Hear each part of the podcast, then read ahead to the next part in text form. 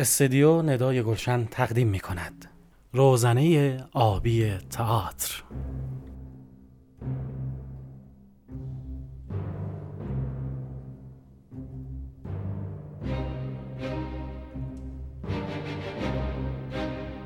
به نام خداوند جان و خرد سید حسین رسولی هستم طراح و تنظیم کننده پادکست روزنه آبی تئاتر. من و دوستانم تصمیم داریم در این سلسله پادکست ها به وضعیت تاریخ و چشم انداز تئاتر ایران بپردازیم. با ما همراه باشید.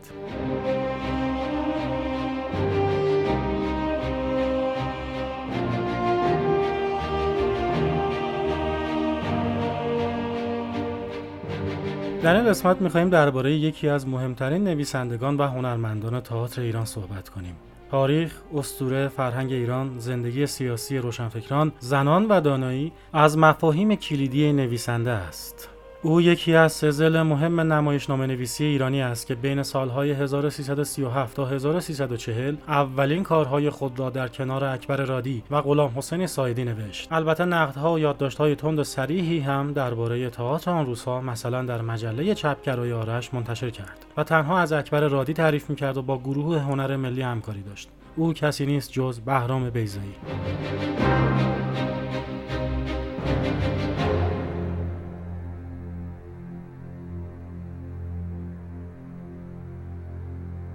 بهرام بیزایی در حدود سی نمایشنامه چاپ شده دارد که تنها موفق شد نزدیک به نصفشان را اجرا کند. البته اکبر رادی هم تنها توانست 22 نمایشنامه را منتشر کند. او در نگارش و ساخت هر یک از آثارش به دنبال کشف گسلها و عباراتی نانوشته در بین خطوط تاریخ رسمی است. کار بارزی که بهرام بیزایی را از سایر فعالان تئاتر متمایز می کند، تلاش او برای ارائه دیدگاهی نوین از زن است. مثلا در نمایشنامه ندبه تقابل مردان و زنان در صفات آنها به خوبی قابل مشاهده است. از تعابیر استفاده شده برای مردان می توان به سپاه اشرار و تشنه خون و از تعابیر استفاده شده برای زنان به خیل ستم دیده و زارونگون اشاره کرد. زندگی و کارهای بهرام بیزایی آبستن حوادث گوناگون است. مثلا در سال 1384 نمایش مجلس شبیه در ذکر مصایب استاد مکان را در رابطه با قتل‌های زنجیره‌ای در تئاتر شهر اجرا کرد که توقیف شد. فیلم رگبار هم که اولین اثر بلند سینمای اوست به اخلاق پوسیده ایران معاصر میتازد. این فیلم مورد توجه منتقدان قرار گرفت. اما فیلم سگکشی که در سال 1380 که با جار و جنجال فراوان اکران و تبدیل به پرفروشترین فیلم سال می شود، یکی از آثار کلیدی بهرام بیزایی است که به زندگی روزمره و اخلاق طبقه متوسط و بالای جامعه ایران معاصر می‌پردازد. در نهایت بهرام بیزایی در سال 1387 فیلم وقتی همه خوابیم را می‌سازد و به نقد سینمای معاصر ایران می‌پردازد. نقدهای فراوانی علیه او چاپ می شود. بنابراین بهرام بیزایی در سال 1389 تصمیم می‌گیرد به آمریکا مهاجرت کند. در ادامه بخشهایی از صحبت‌های پرویز پورحسینی و مجد شمسایی را درباره بهرام بیزایی میشنویم.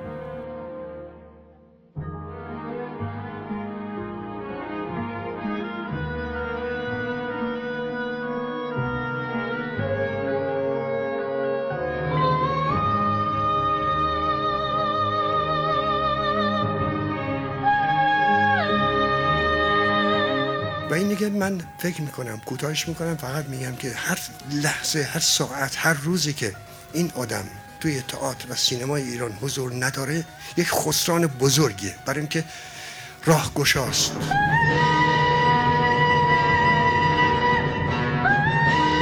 امروز پنجم دی ماه سال روز تولد بهرام بیزایی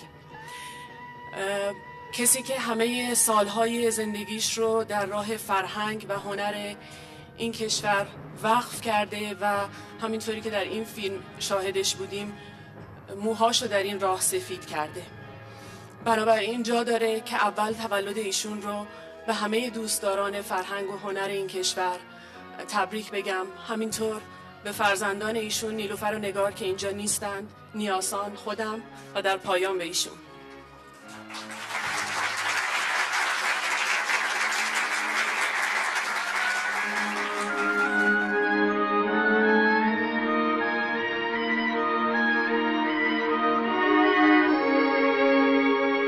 در ادامه نقدهای احسان زیورالم نویسنده منتقد و مدرس دانشگاه رو میشنوید.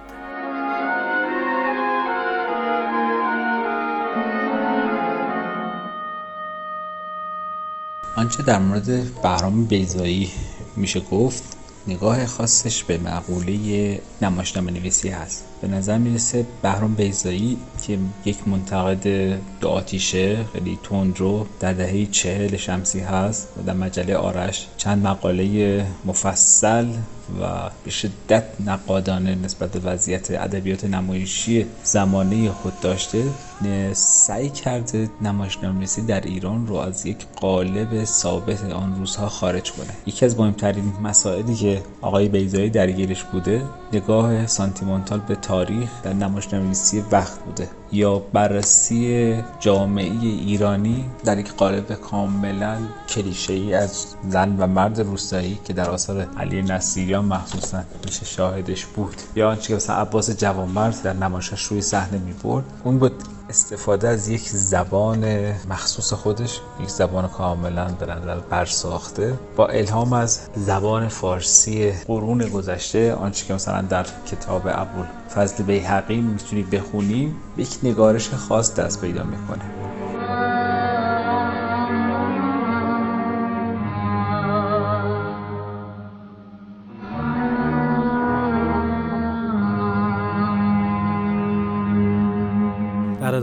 صدای بخشهایی از تمرین نمایش طربنامه رو میشنوید.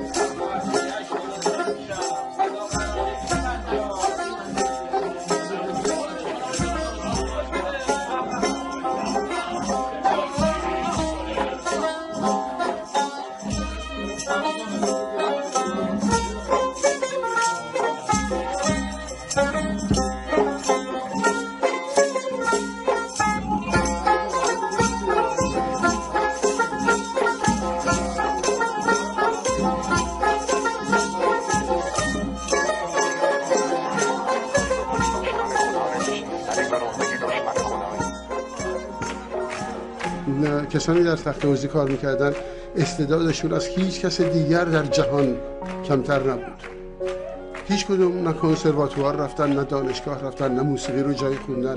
فقط همیشه بهشون به اسم رقاص و مطرب و اینا توهین شده با وجود این این حرفه رو ترک نکردن. و این تقدیم شده به همه مطرب های توهین شده در طول تاریخ ایران. آثار بهرام بیزایی آینه زمان خودشان هستند و برخی اتفاقات مهم تاریخی و سیاسی را بازنمایی می کنند اگرچه با استفاده از تمثیل و نماد اسطوره. بیزایی از اسطوره و تاریخ استفاده می کند تا تاریخ اکنونیت و تجربه زیسته خود را نشان بدهد. همونطور که حمید امجد در بیزایی معاصر تاکید می کند مثلا در نمایشنامه چهار صندوق که در سال 1346 نوشته شده به برگزاری جشنهای تاجگذاری می‌پردازد. او در دیوان برخ که در سال 1347 نوشته به سقوط دولت مصدق می‌پردازد. به جنگ و دفاع مقدس در فیلم باشو غریبه کوچک می‌پردازد که در سال 1364 ساخته شده است و همچنین در فیلم سگکشی که در سال 1379 ساخته شده به شکگیری طبقه نوکیسه جدیدی اشاره می کند که در فساد غرق شده است. بنابراین اندیشه بیزایی معاصر است. او افق گذشته را با افق امروز در هم میآمیزد کارهای او دقیقا آینه زمان خودشان هستند. ضمن اینکه دغدغه های همیشگی بیزایی مثل هویت گم شده ایرانیان و زنان در کارهایش تکرار می شود شخصیت محوری فیلمنامه ایار تنها یعنی خود ایار را می توان تمثیلی از خود بیزایی گرفت. حتی نمایشنامه هشتمین سفر سنباد نیز هشتمین نمایشنامه بیزایی است. در ادامه بخشهایی از نمایشنامه خانی مجلس ضربت زدن به کارگردانی محمد رحمانیان را میشنوید. نوشتم راجع به شخصیت خیلی مهمی که نمیشه به نمایش در آورد. و تصویر ستایش آمیزی بدم از برگزیده ای که نباید ازش تصویر ما نمی‌تونیم اولیا رو نشون بدیم چون هیچ بازیگری اونقدر رسول نیست که بتونه تجسم مقدسی باشه. روشن شد؟ من پسر مرجم نمی‌دانم این کار به عشق می‌کنم یا پس به او نزدیک شو در چشمانش نگاه کن و فرق سرش را به تیغت نشانه کن. روی هم رفتیم نفهمیدم. علم بهتر است یا ثروت؟ قلم بهتر در ادامه صحبت های احسان زیورالم سپس بهرام بیزایی رو میشنویم.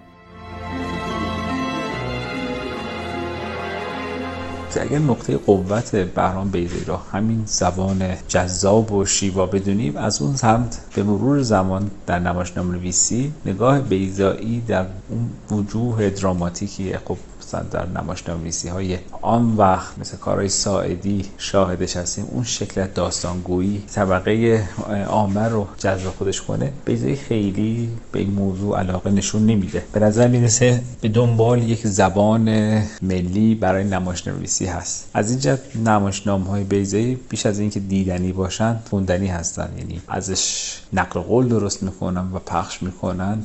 و این کار برای ساعدی از نمایشنامه های سادی نمی‌کنن. نشون دهنده همین موضوع است. از یک جایی به بعد هم به نظر می‌رسه علاقش به سینما انقدر زیاد میشه که ساختار نمایشنامه هاش حتی سینمایی میشه. مثل نمایشنامه افرا یا هنرپیشه نقش دوم. سرعت عمل جابجایی صحنه به قدری زیاد هست که انگار در حال تدوین کردن نمایش است. بهرام بیزایی شخصیت بیبدیلی در ادبیات نمایشی است. ولی یک نکته بسیار مهم در مورد کارهاش این است که بیزایی نویسنده فردگرایی هست نسبت به شخصیتی مثل ساعدی یا رادی که به نظر می‌رسه نویسنده های جمعگراتری هستن. به خصوص ساعدی. تمام قهرمان های بیزایی به نوعی خود او هستن. در مورد مثلا ساعدی خیلی صادق نیست. زنهای نمایشنامه بیزایی چه آنیمایی خود بهرام بیزایی هستند. زنهایی که به لحاظ موقعیتشون در جامعه شرایط برابر با بیزایی پیدا می‌کنن. در اقلیت بودن متفاوت بودن و حتی جدا بودن از گفتمان زمانه خود. مثلا در مجلس ضربت زدن اون نویسنده که قرار هست داستانی از حضرت علی نقل خیلی شبیه بیزایی میشه در تقابلی که خب اون وقت خیلی رایج بود یعنی مسئله قتل های زنجیره که احتمالا بهرام بیزایی هم اسمش در لیست بوده و او می‌خواد در واقع خودش رو مجزا بدونه از جامعه ای که درش زندگی می‌کنه. چون تو اون جامعه فقط آدمای خاصی هستن که قرار توسط سعید امامی به قتل برسن. و حالا خودش رو همانند سازی می‌کنه با حضرت علی. ولی با یک بچه آنیمایی. نه با یک بچه آنیموسی. نمی‌خواد به یک مبارزه تن به تن با دوتا شمشیر بپردازه. نمی‌خواد بره به صحنه نبرد و جنگ کنه. موضوع بیزایی در نمایشنامه یک شکل دیگری هست. این مسئله در افرا هم تکرار میشه. شاید همین مسئله کمی اون رو خاصتر از بقیه نمایشنامه تاریخ ایران کنه.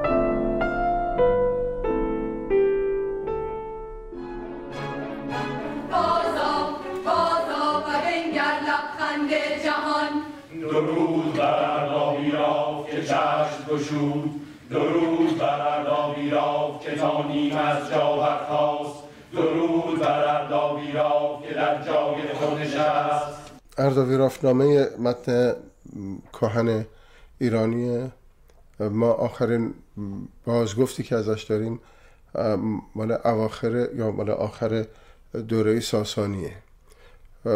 و در واقع تصور میشه خیلی تصور می‌کنن که این بازگفت های قدیم تر داشته بازگفت های پیشتر داشته.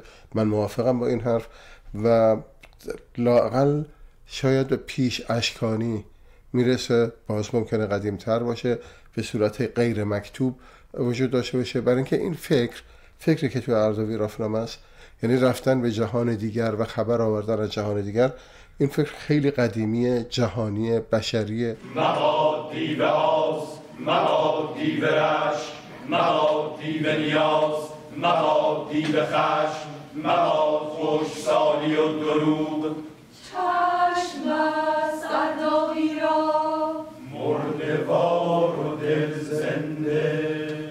من 15 16 سال پیش به طور ناگهانی اینو نوشتم. در مدت خیلی کوتاهی شاید. بدون اینکه مراجعه کنم دیگه دوباره به اردوی رافنامه همه را حافظه. به نوشتم و در همون موقع می‌دونستم که این نه پروانه خواهد گرفت نه حتی صلاح آدم بفرسته برای پروانه نه امکان نمایش خواهد داشت نه امکان چاپ خواهد داشت و نه هیچی.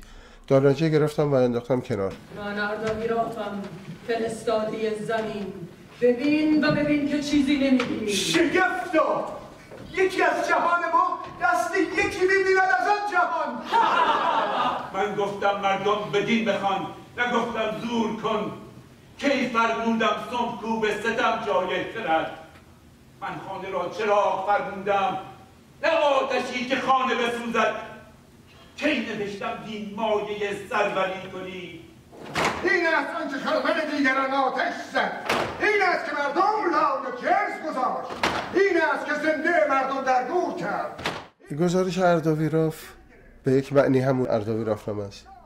ولی به یک معنی اصلا اون نیست. توی اونجا فقط گفته میشه بدون که گفته میشه که فرانکس رو دیدم که مثلا این کار رو کرده و داشتن این بلاها رو سرش می آوردن اغلب وقتی هم میخوندم فکر می‌کردم که این کیفر که همسنگ اون گناه نیست. این کیفر که این هزاران سال دارن میخ میکوبن تو چشمش و مثلا می‌زنه که این همسنگ همچون گناهی نیست. و اصلا کی اینو فکر کرده؟ چون غیر ممکنه که اگر یک خدایی وجود داشته باشه که خودش یک نیازهای رو در مردم در بشر گذاشته و اونا رو به خاطر همون نیازها تنبیه کنه. نخست پای چپم میمیرد و سپس پای راستم.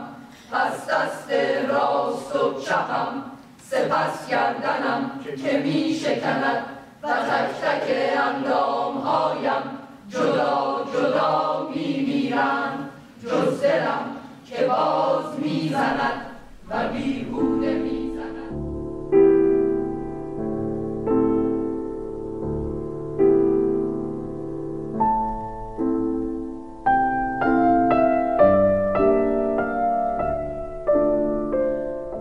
باید بیشتر به نمایشنامه خاطرات هنرپیشه نقش دوم که به ازای اون رو در سال 1360 نوشته توجه کنیم. به نظر من این نمایشنامه در کنار پلکان نوشته اکبر رادی که در سال 1361 نوشته شده از برترین آثار تاریخ ادبیات نمایشی ایران هستند. نمایشنامه بیزایی به دوران پایانی رژیم پهلوی می‌پردازه که پروپاگاندای سیاسی در کف خیابان جریان داشت و در نهایت به مضحکه کشیده می شود. هر دو اثر بیزایی و رادی وابسته به نگاه جامعه شناسانه و مستند هستند که به خوبی هم تبدیل به کاری دراماتیک و تاثیرگذار شدند. درام اگر از کشمکش خالی شود و دلالت‌های ضمنی و سیاسی نداشته باشد دیگر ارزش خاصی ندارد برای مثال به نمایشنامه های مرگ فروشنده نوشته آرتور میلر دشمن مردم نوشته هنری کیپسن و باغ آلبالو نوشته آنتون چخوف نگاه کنید تا منظورم را به خوبی درک کنید. نویسنده چون برتولت برشت هم به خوبی در آثارش به سیاست توجه دارد. یک نویسنده تئاتری نمی‌تواند از جامعه فاصله بگیرد و دست به سیاست زدایی بزند مثل بیشتر نمایشنامه نویسان امروز ایران. تئاتر از آغاز شکلگیریش به مسائل سیاسی و اجتماعی واکنش نشان داده و این امر هم به خوبی در تراژدی ها و کمدی های یونان باستان مشهود است. بهرام بیزایی به شدت مخالف رالیسم در تئاتر است. او در گفتگویی که در شماره دوم و سوم فصلنامه کاج سبز منتشر شده می‌گوید واقعگرایی روزنامه‌ای در تئاتر کاری انجام نمی‌دهد. او در ادامه این مصاحبه تاکید می کند که تمام عوامل غیر از بازیگر و کارگردان و متن مزاحم هستند. همه چیز روی صحنه ممکن است. بدون استفاده از کوچکترین اکسسواری بدون تغییر نوری فقط از طریق بازیگر میزانسن و متن. همونطور که ما تاکید کردیم آثار بیزایی آینه دوران خودشون هستند و او به هیچ وجه گذشتهگرا و محافظه کار نیست. ما در نمایشنامه خاطرات هنرپیشه نقش دوم ترکیب ژانرها و سبکهای مدرن مثل تراژدی و درام و رالیسم و اکسپرسیونیسم را می‌بینیم که با ساختار نمایش های ایرانی ترکیب شدند و این بزرگترین کار تجربی بیزایی بوده. این نمایشنامه می‌تواند راهگشای کلیدی برای نویسندگان جوان باشد.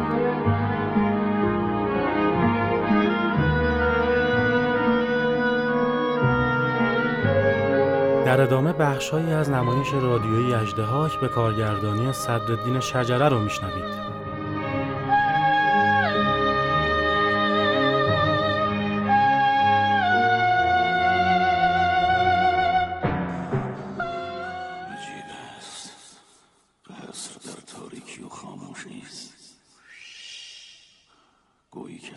نیست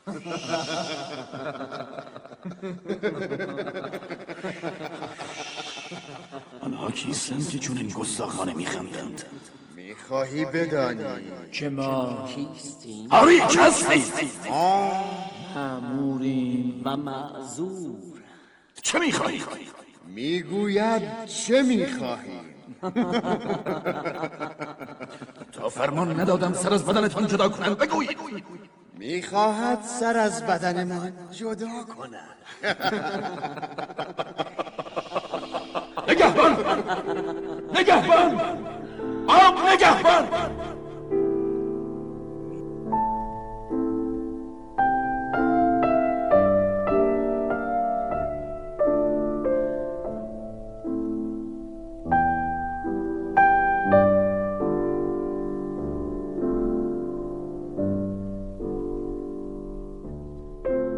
بعد از خاطرات هنرپیشه نقش دوم ما به شما سه برخانی بهرام بیزایی رو پیشنهاد می‌کنیم. واژه برخانی در فرهنگ ها مدخلی نداره و در ترجمه ها نیز از آن به عنوان شیوهی خاص از نمایش یاد نشده است.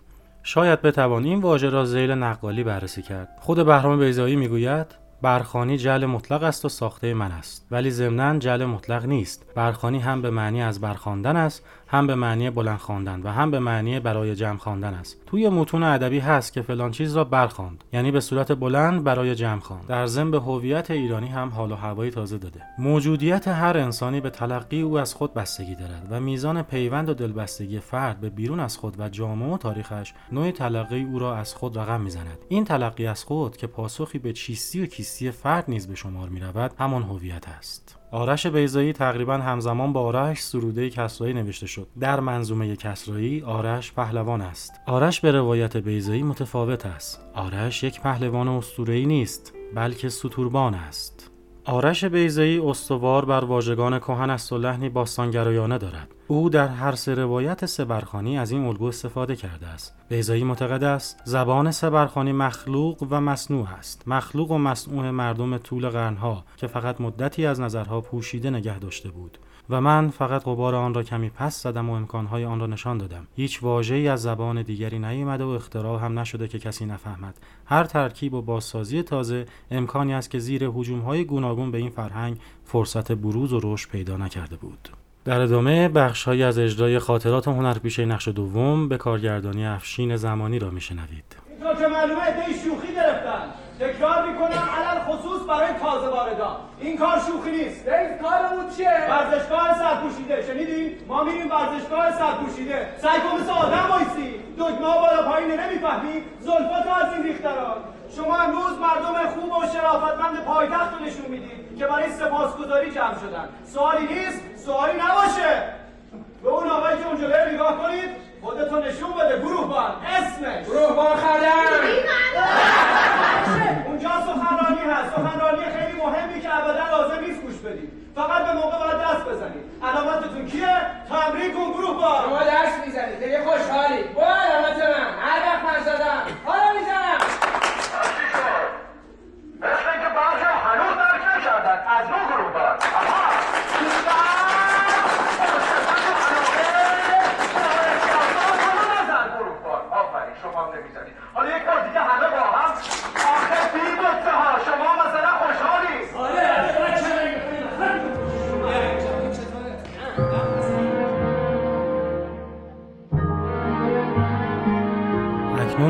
های بهرام بیزایی درباره تزیه رو در گفتگو با پرویز جاهدو میشنوید.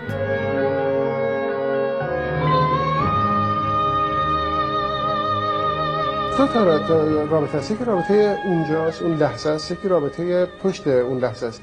رابطه اون لحظه رو حالا باید جدا گفت ولی اون یکی روانشناسیه. برای که خیلی از مردمی که اینجا نشستن کسانی که اونجا بازی می‌کنن بستگان خودشونن.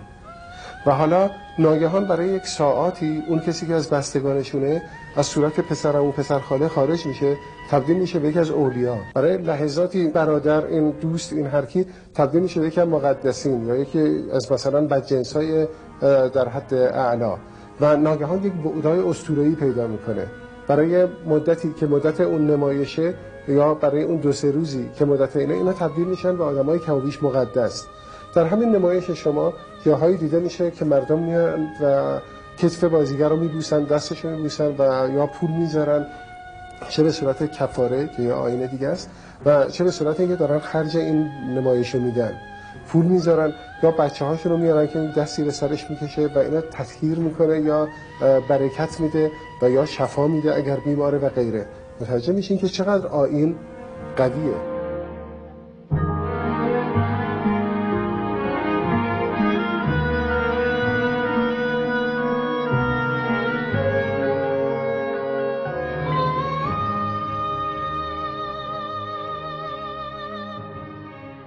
اهمیت روشنفکران در آثار بهرام بیزایی و اکبر رادی بسیار زیاد است چون اونها به طبقه متوسط می‌پردازند حسین بشیریه با اشاره به 60 تعریف متفاوت از روشنفکر در دانش جامعه شناسی روشنفکران را به سه دسته تقسیم می کند دسته اول کسانی هستند که در خلق و حفظ ارزش‌های غایی و تغییر ناپذیر در زمینه حقیقت، زیبایی و عدالت نقش دارند. دسته دوم مبلغان عقاید، بنیانگذاران ایدئولوژی‌ها و نقادان وضع موجود به شمار می‌آیند. دسته سوم قشری هستند که در پیشرفت جامعه نقش دارند.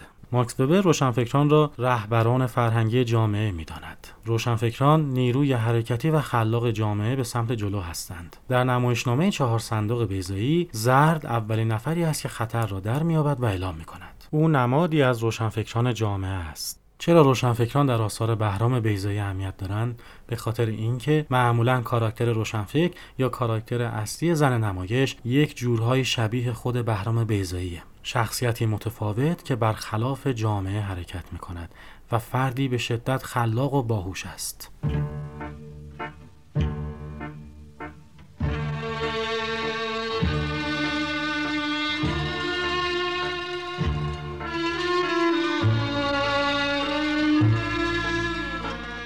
این قسمت از پادکست روزنه آبی تئاتر هم به پایان رسید.